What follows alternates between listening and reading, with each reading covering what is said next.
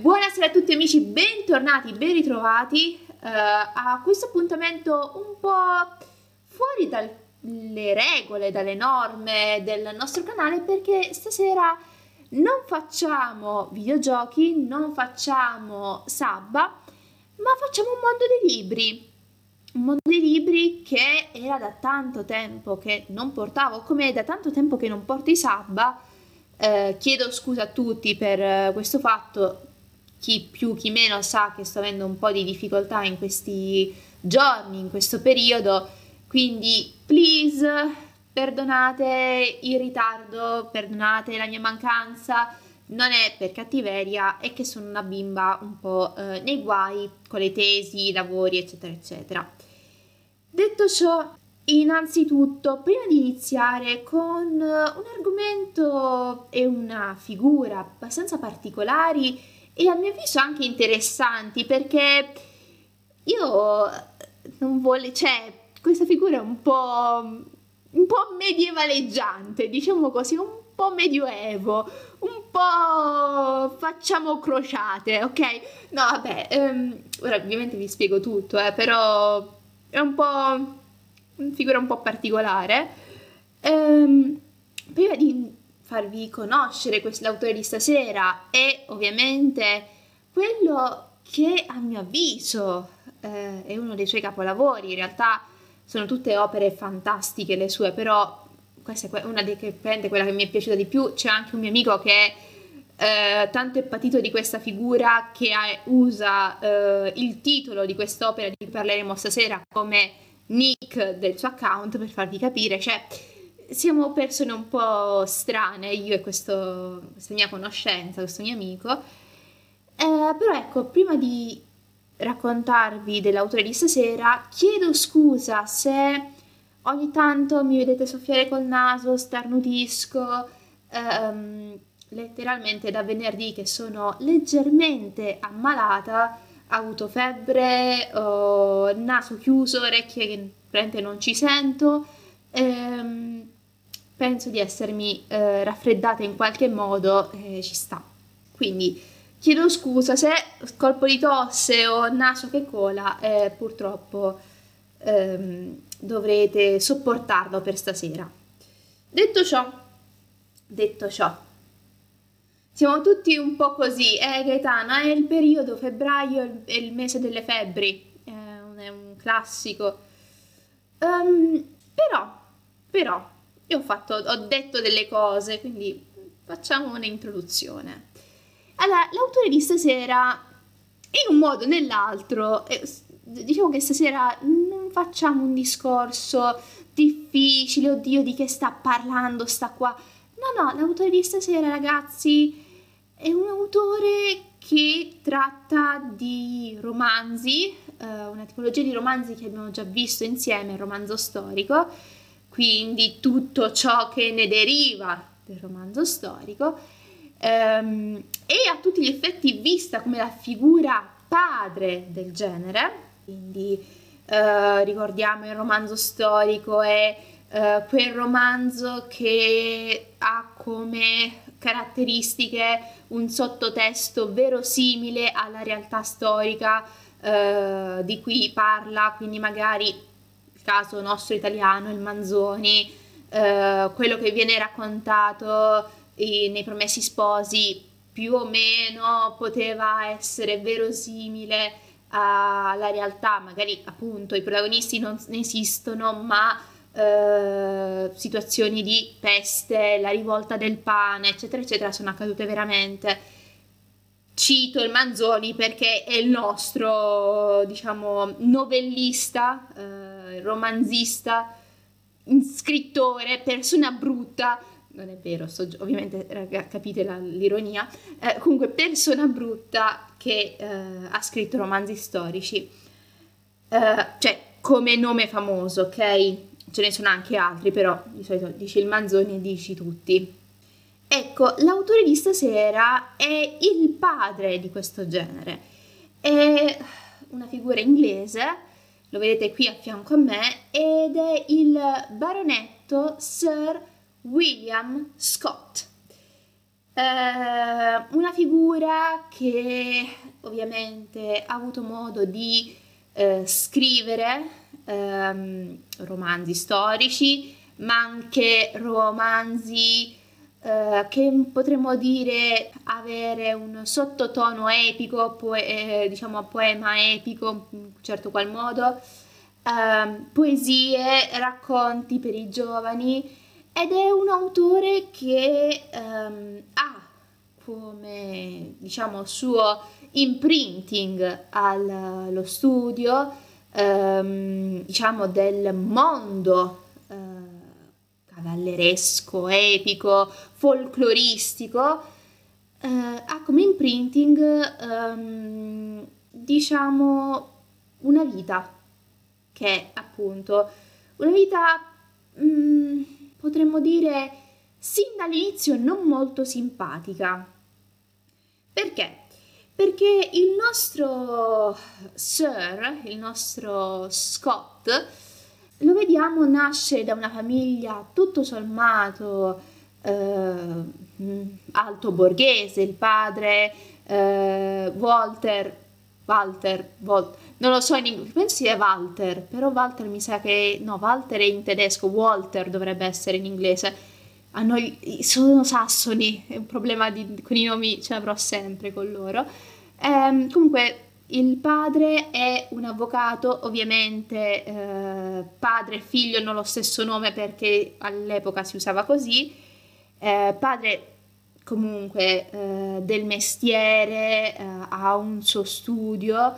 La madre è eh, la primogenita di una famiglia anche questa benestante, molto benestante, il, pra- il padre, del, il nonno materno del nostro autore era un professore di medicina all'Università di Edimburgo e il nostro piccolo autore nasce appunto ad Edimburgo eh, il 15 agosto 1771 ehm, e tutto sommato come famiglia, voi mi direte, beh, la famiglia agiata, dove può esserci il primo problema?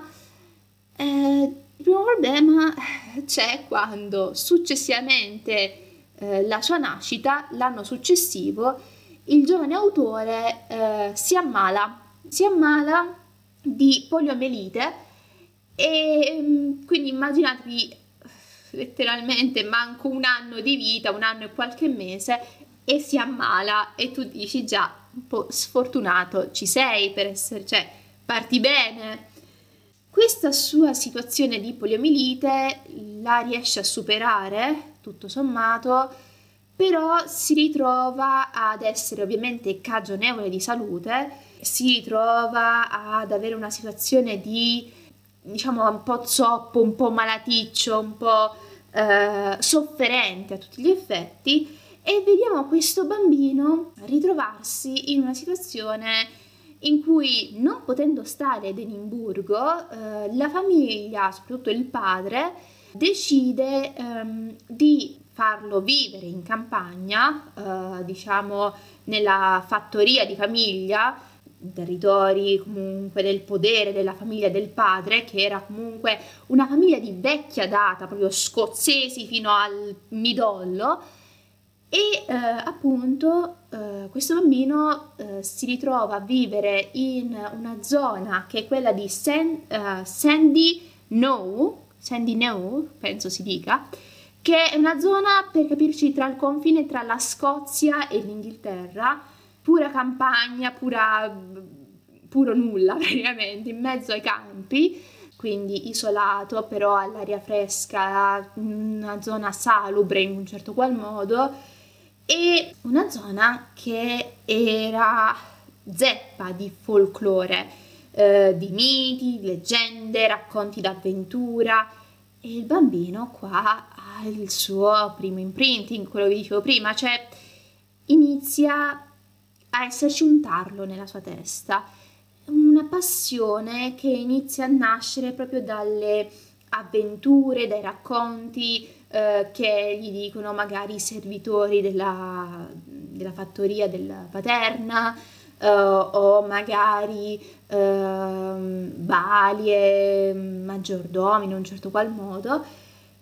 E il ragazzino inizia anche ad appassionarsi anche alla storia, agli eventi, alle guerre, ai combattimenti, eh, tra cui uno lo colpisce particolarmente ed è l'ultimo scontro di, eh, potremmo dire, qualche decennio prima, 1749, l'ultima insurrezione fatta dagli scozzesi contro, eh, diciamo, l'Inghilterra, che era stata una batosta, ok? E che ha lasciato ehm, molti morti e una, un animo in generale abbastanza insofferente. Però eh, questa situazione dava al bambino l'idea di eh, terre selvagge, avventure, misteri, magia, tutta roba che in un certo qual modo riverserà poi nei suoi racconti. E uh, cosa succede? Succede che ovviamente lui passa questa prima fase della sua infanzia relativamente in pace, uh, ovviamente si ritrova ogni tanto a dover andare anche in una località uh, vicina a Edimburgo, Bath, Um, 1775 va in uh, questa località dove vi erano bagni termali per curare un po' la sua salute cagionevole e um, successivamente lo vediamo ritornare ad Edimburgo uh, pochi anni dopo, nel 78, perché il padre lo vuole mettere subito a studiare, che ti devi dare la mossa, eh, cioè ma oh, non ho neanche sette anni, non ho neanche otto, non me ne frega, devi studiare. E letteralmente a sette anni eh, lo vediamo prendere lezioni private da dei precettori per poi studiare alla Royal High School eh, di Edimburgo eh, l'anno successivo, quindi nel, 1900, nel 1779 lo vediamo andare uh, a scuola. A scuola dove non eccelle, non eccelle, non spicca uh, come un diamante, poi perché era anche, cioè, quantunque si, fo- si era un pochino ripreso rispetto a come stava prima, però non era probabilmente al top della salute, ecco. Eh, quindi molte volte doveva saltare perché stava male, vuoi perché eh, lui eh, amava molto leggere la lettura, eh, i classici, eh, lo vediamo veramente divorare ehm, tutto ciò che ha a che fare con miti, leggende, eh, storie di avventura, romanzi d'avventura, eh, diari di viaggio, eccetera, eccetera, ma per il resto mm, non eccelle. E cosa succede? Succede che eh, però questa sua passione per eh, i libri e anche la piccola spinta fatta da un professore che si rende conto che questo ragazzino, ok, non è propriamente il top, ma può diventarlo. Il professor Mi- Mitchell, Mitchell dovrebbe essere, che quindi uh, gli dà lezioni, potremmo dire, private di uh, aritmetica e di uh, religione, la storia della religione scozzese quindi gli va a raccontare un po' gli avvenimenti accaduti durante quel, diciamo, quegli anni, la storia precedente, lotte um, cattolici, protestanti, anglicani, eh, diciamo eh, sette e compagnia bella, ehm, fanno sì che il piccolo Scott inizia ad avere un'idea. Diciamo che tipo un piccolo tarlo che tende ancora di più, già abbiamo detto che c'era già qualcosa, ora progressivamente si sta formando. E mm, successivamente, eh, alla conclusione di questo, di questo periodo alla Royal High School, lo vediamo eh, trasferirsi per un po' di tempo dalla zia eh, nel, nella cittadina di Kelso, eh, sì, dovrebbe essere Kelso, non so come si Kilso, non lo so in inglese comunque. Um, questa cittadina comunque è sempre uh, tutto sommato nelle vicinanze eh, dove prende, ehm, diciamo, gli viene impartita l'educazione per quanto riguarda l'ambito della grammatica, ok? Presso la scuola locale e dove inizia a farsi degli amici, inizia ad avere un'idea, un'idea che è quella di diventare scrittore in un certo qual modo, cioè c'è ormai la passione palese, però però c'è un però. Uno, allora, essendo padre del romanzo storico, essendo uno dei più importanti scrittori del suo tempo, ma in generale della storia, qual è il dato di fatto, ragazzi, che abbiamo imparato? Ormai hanno rotto le scatole comunque questa storia, a me ogni volta fa ridere. Cosa succede quando sei uno scrittore, però diciamo dal Novecento in, andando indietro, cosa fanno i genitori? Cosa vogliono che tu diventi? Eh, il padre sottolineo che era un avvocato, quindi capite già dove voglio andare a parare.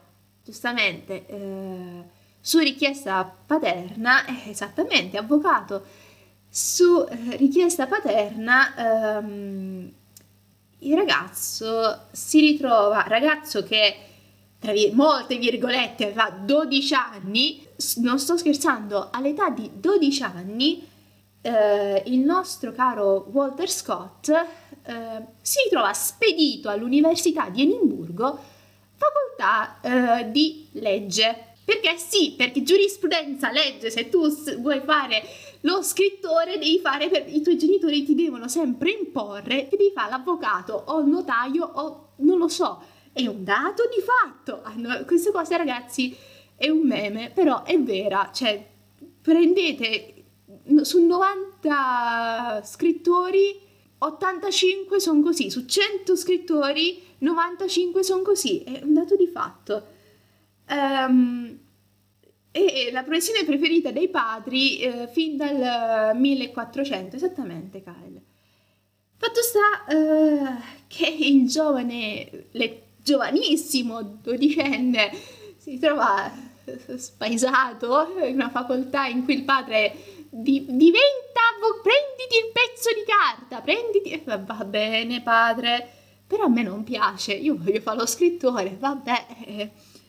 Ovviamente, ehm, quantunque non interessato alla materia, eh, comunque si applica e ehm, lo vediamo eh, far carriera, lo vediamo a un certo punto uscire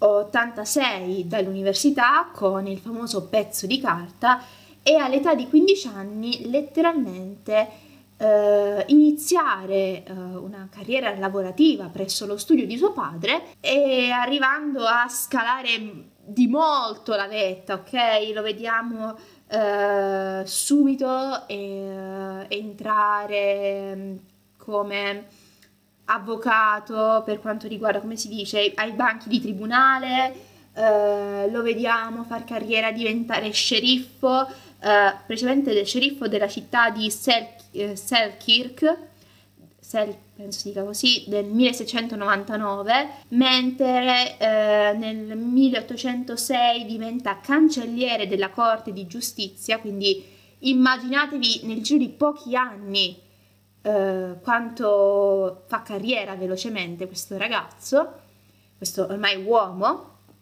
e ehm, nel frattempo tra un, diciamo così, tra uh, una difesa, un'accusa, tra un banco di prova, tra andare a fare lo sceriffo a destra e a manca, lo vediamo anche iniziare a, diciamo, intanto durante i periodi estivi, uh, frequentare comunque i suoi amici di vecchia data e uh, perché comunque si era fatto amici nella Royal High School eh, tra cui quello che eh, sarà per un periodo il suo tipografo eh, di fiducia, ehm, nonché suo illustratore, ehm, per un po' di tempo, poi vedremo più avanti cosa succede. E con questi amici eh, lui dice praticamente, eh, racconta di come eh, passassero giorni e giorni a raccontarsi eh, magari racconti, eh, leggende. E anche grazie a queste figure che lui capisce di amare profondamente eh, l'ideale cavalleresco, eroico, romantico, eh, sia in prosa che ovviamente in uh, poesia.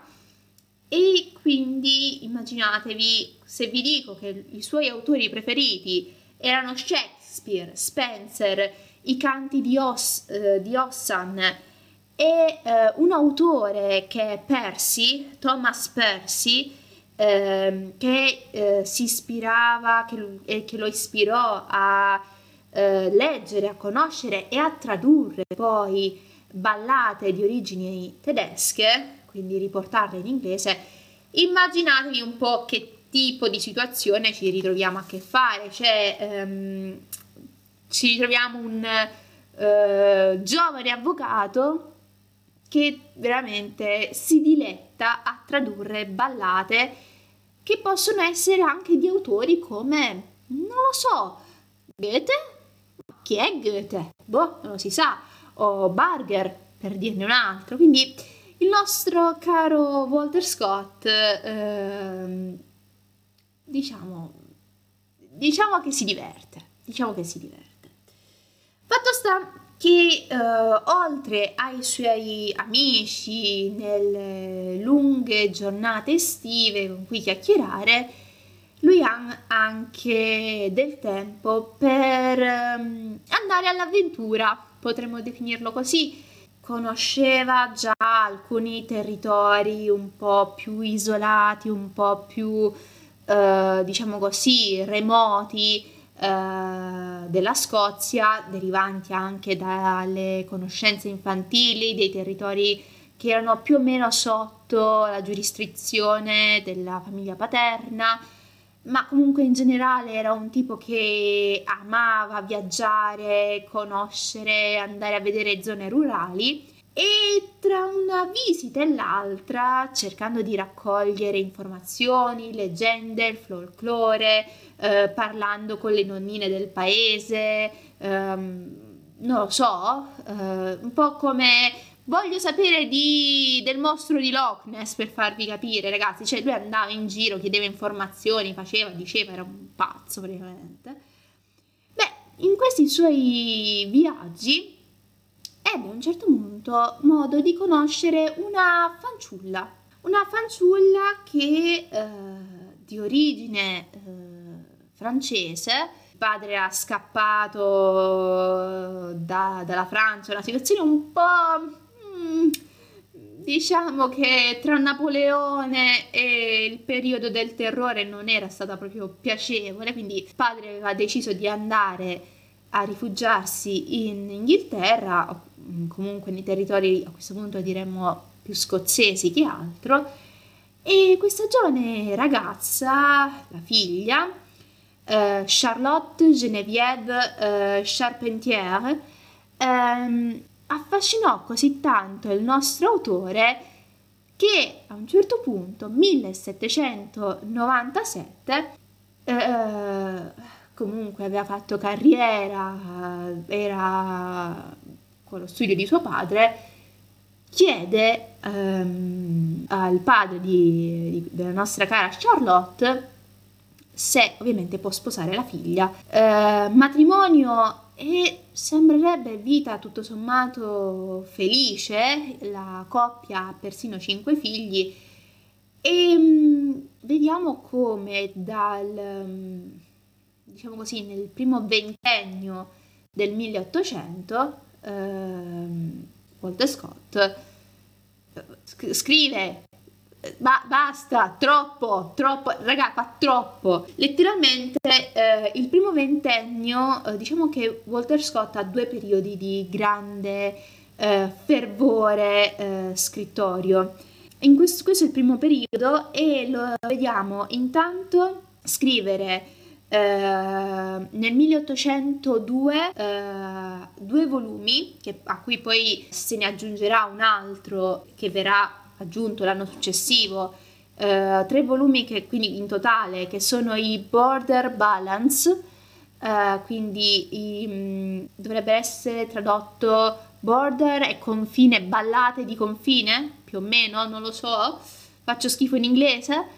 Um, poi, dopo questi, queste ballate, scrive l'anno successivo, eh, oh, no, su, su, giù di lì sì, l'anno successivo, poco più, eh, un romanzo di, con tematica scozzese che è The Lay of the Mist, uh, Mist Minstrel, Minstrel, The Lay of the Mist Minstrel, non, sheesh, ok lo sapete che faccio schifo in, in inglese, eh, poi eh, che ebbe un successo assurdo, eh, c'è da dire che Walter Scott non si Uh, non ha come lettori principali soltanto uh, l'aristocrazia, mm, Molto, molti dei suoi lettori sono anche persone di ceto medio-basso, comunque gente che sa leggere perché sennò siamo un po' fregati, però lui si faceva anche a ballate, a storie tradizionali, quindi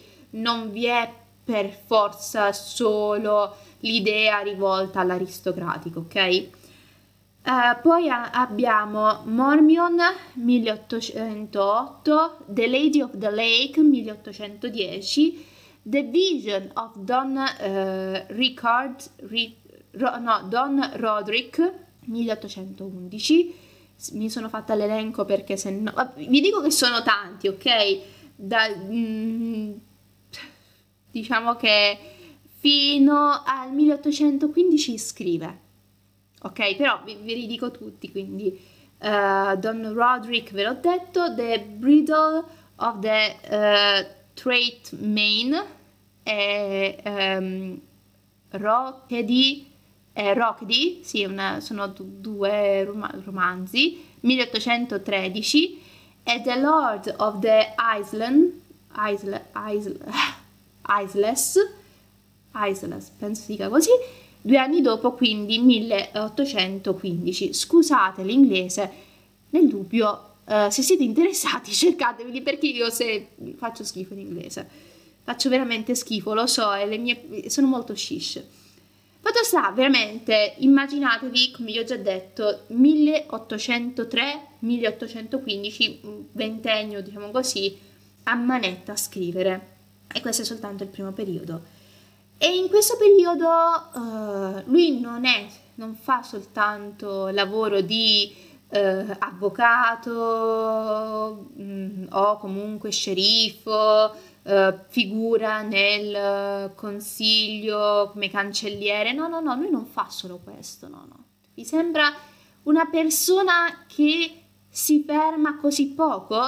No, il nostro Walter decide anche intanto di affiliarsi a un giornale con ideali conservatori, quindi ha un'idea conser- da conservatore per quanto riguarda il, l'ideale politico e poi decide di uh, diventare comunque, diventa a tutti gli effetti, sì, uh, uno dei uh, capi, dei comandanti della cavalleria leggera di Edimburgo quindi immaginatevi anche il ramo, diremmo così, politico-militare, che ruolo aveva questa figura. Detto ciò, come vi ho già detto, in questo periodo eh, lui aveva comunque un amico, eh, amico d'infanzia, conosciuto appunto eh, al, alla Royal High School, e questo amico di infanzia aveva una topografia, quindi gli permetteva tipo la stamperia, topografia, dove poteva in un certo qual modo stampare i suoi volumi, i suoi testi. Questo amico, uh, Bellan- Bellantin, uh, Ballantin, forse Bellantin, Ballantin, non lo so. Comunque, uh, a un certo punto la sua topografia fallisce e ovviamente il nostro Scott si ritrova in una situazione un po' problematica perché non ha più un riferimento eh, per dire ok, do- cioè la sua cosa era dove li faccio ora stampare i miei libri? Ed è qui che entra in contatto con la tipografia rivale del, di quella del suo amico, con cui però riesce a fare un affare. Uh, un affare che uh, gli permette di ricevere un quantitativo di denaro uh, che mette a frutto intanto prendendo, comprando dei terreni e realizzando quindi il suo sogno di essere proprietario terriero e tra l'altro 1811 gli permette di comprarsi un castello. Quindi sì, a un certo punto si compra un castello. Perché serve una sta fissazione dei castelli? Non lo so, però si compra un castello. E questo castello sarà poi, eh, diciamo, il, il luogo dove poi passerà gli ultimi momenti della sua vita, quindi per farvi capire comunque era un posto abbastanza importante. Fatto sta, vediamo come a un certo punto, se la prima fase dei suoi racconti, quindi per esempio The Lady of the Lake, tutti quelli che vi ho citato prima, avevano caratteristiche di romanzo poetico comunque avevano degli ideali più potremmo dire fantasy tra molte molte molte virgolette molte virgolette. Cioè ehm, non nel senso fantasy di ippogrifi, maghi, streghe e compagnia belle, ma comunque erano solo immaginazione, diremmo così, a un certo punto, con l'avvento di Lord Byron, eh, con l'avvento di una nuova tipologia di scrittori, con l'avvento di eh, nuova gente che inizia a scrivere su questo modello, il nostro autore si trova ad avere un declino delle sue opere e quindi cosa può fare? Decide di spostare il suo interesse verso una un'altra tipologia di romanzo, un romanzo che sia più, più realistico in un certo qual modo, un romanzo che si rifà alla storia, al folklore, alle tradizioni di un posto, ma con figure mai esistite, fatti verosimili, situazioni verosimili, con uno sfondo storico reale, però figure protagon- magari i protagonisti, perché sono sempre i protagonisti che non sono mai esistiti. Manzo storico. E il Manzoni eh, al nostro caro Scott deve tantissimo, deve tantissimo. Ed è a questo punto, seconda fase, secondo periodo di cui vi raccontavo prima, romanzi verosimili storici. Eh, vabbè, cioè, nel senso, il romanzo storico l'abbiamo parlato, c'è eh, lo scenario, lo sfondo è quello storico. Quindi mettiamo il caso del, dell'Ivano, eh? ok? L'opera di cui volevo parlare stasera, faccio, dico già da ora, faccio un piccolo spoiler, pazienza. L'Ivanoe ha come situazione, diciamo, terza crociata, Riccardo Cuor di Leone, eh, Normanni contro Sassoni, il buon Giovanni senza terra, sono cose che, cose tra virgolette, sono figure e eh, vi sono avvenimenti, sono reali. Vi sono delle situazioni durante il, tutto il racconto che possono essere verosimili, cioè ci può, ess- può essere successo un avvenimento per cui eh, qualcuno ha rapito qualcun altro, non voglio fare tanti spoiler, però però la figura di, del protagonista non esiste. Uh, tutta la vicenda amorosa che gira intorno al protagonista non c'è. Quindi ci sono degli avvenimenti che uh, hanno una base, uno sfondo che è reale, ma poi uh, sono fittizi o verosimili. Che cosa succede quindi in questo periodo? 1814 il nostro caro uh, Walter Scott inizia a uh, fare una stesura veramente immensa uh, di opere su opere con dicitura principalmente da romanzo storico. Quindi, eh, partendo dal 1814 abbiamo prima pubblicazione il, a pari merito con l'Ivanoe, eh, l'altro suo capolavoro che è il um, Waverly, Waverly, penso sia Waverly dovrebbe essere. L'anno successivo eh, il Guy Mannering eh, e non ve li so dire tutti perché sono veramente troppi.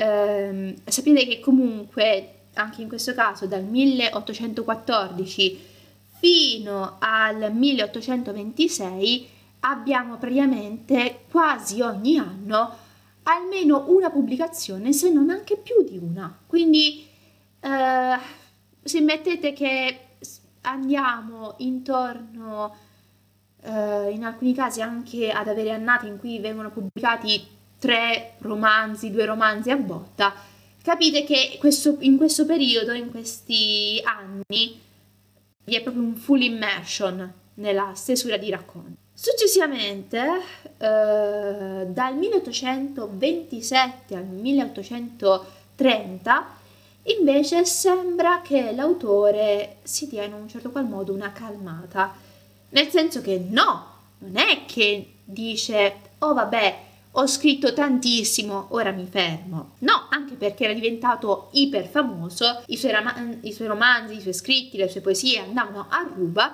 le sue ballate, le sue traduzioni andavano a ruba, quindi in questi anni, uh, in questi tre anni, lui letteralmente scrive uh, quattro volumi intitolati uh, Tales of Grandfather, quindi i racconti del nonno. Erano praticamente racconti, eh, sono una serie di racconti eh, con tematica ovviamente sempre scozzese, racconti eh, per i giovani, per i ragazzi. Ehm, e poi ci sono castelli da mantenere, esattamente Kyle, quindi un castello non lo mantieni se non lavori e non paghi le tasse, anche al tempo comunque c'erano le tasse. Detto ciò, eh, dato che ehm, in certo qual modo vi ho già citato Livano e a questo punto vi, ve lo dico, cioè faccio un piccolo riassunto minuscolo così se ve lo volete leggere ve lo leggete, però vi dico appunto, vi ho detto, eh, abbiamo come personaggi, eh, personaggi presenti nella trama, Riccardo Cuordileone, Giovanni Senza Terra, c'è un accenno di Robin Hood e della banda di Sherwood. Abbiamo la figura di uh, Wilfred uh, Ivanoe, questo giovane cavaliere protagonista, innamorato di una nobildonna, pupilla di suo padre, che si chiama Rowanna. Il padre uh, Cedric, sassone, che però vuole dare questa giovane fanciulla in sposa a un possibile futuro, eh, diciamo, erede al trono, una figura un po' disgraziata a tutti gli effetti. Abbiamo una figura eh, invece aiutante dei protagonisti che è la giovane Rebecca eh, che tra le altre cose è innamorata eh, del nostro Ivano eh, e tutto si gira attorno alla tematica appunto del e eh, Riccardo tornava dalla terra, lo accoglie la sua terra, ma c'è eh, Giovanni senza terra che gli rompe le scatole. Questa è la tematica ovviamente eh, principale, cioè questa è la tematica non principale, questa è la tematica di sfondo. La tematica principale invece è eh, la storia d'amore eh, un po' alla Tristano e Isotta di eh, Ivano e Rowanna che si vogliono tutte e due ma è un amore contrastato Romeo e Giulietta ragazzi Romeo e Giulietta gli piaceva a Shakespeare non ci vuole tanto a capire cosa succede. Vi dico che il testo dell'Ivano è, è un continuo una continua situazione di colpi di scena che tu non ti aspetti dici ma ma ma e parte allora, mi viene da ridere. Eh, vi dico che eh, per gli amici eh, che capiranno c'è anche Er Cavaliere Nero. E quindi, se siete, volete sapere chi è il Cavaliere Nero, andatevi a leggere l'Ivanoe perché c'è anche il Cavaliere Nero. Fatto sta, ovviamente immaginatevi che questo testo eh, spopolò al tempo, eh? Cioè, il nostro, ripeto, il nostro Alessandro Manzoni deve tantissimo a Walter Scott. Fatto sta, fatto sta, fatto sta. Cosa succede a un certo punto? Eh, ovviamente tu hai tutta la for- hai veramente due periodi di massimo lavoro, però eh, a un certo punto ti ritrovi per eh, cattiva gestione del patrimonio, dei soldi, investimenti sbagliati, ti ritrovi a, potremmo dire, ad avere un debito di, di 100.000 111.000, 110.000 monete, in qualche modo era, penso che fossero... Qual, qual è il, la moneta del tempo, non me la ricordo, comunque si trovò a un certo punto a dover veramente avere tantissimo da ripagare, si trovò indebitato fino al collo, sterline, eh sì, non mi perfetto, sterline, se lui si ritrovò indebitato fino al collo e non se l'aspettava, non se l'aspettava e tra le altre cose, questo avvenne in concomitanza con la morte della moglie. 1826. Boom! Una mazzata qua tra capo e collo, ragazzi. E lui disse: Vabbè, eh, mi imbocco le maniche, non mangio, non bevo, non dormo, scrivo e basta. Anche perché eh, sinceramente si ritrovò a dover ripagare questo debito. La morte della moglie era a pezzi, eh, il, povero, il povero Scott, e dopo due anni di lavoro non, neanche, non è riuscito neanche a pagarne un... cioè no, forse era riuscito a pagare poco più di un terzo quindi immaginatevi con due anni di lavoro a pieno ritmo ogni giorno, ogni giorno, ogni giorno, ogni giorno. Tra le altre cose, a un certo punto, questa situazione, se non mangi, non bevi, non dormi e lavori e basta, ti porta ad avere un collasso praticamente, ti porta ad avere un problema al cuore, al corpo, all'anima, a tutto. A un certo punto, quindi, c'è, vi è proprio da parte del, dell'autore un suo corpo inizia a non reggere più. Lo vediamo ad, ad, ave, ad avere i primi attacchi, stare male, dice faccio persino un viaggio in Italia per magari sperare che l'aria salubre dell'Italia, il sole, il mare, la gente, no vabbè questo non c'entra nulla, però magari sapete rispetto alla fredda Inghilterra, magari stare un po' meglio, nulla.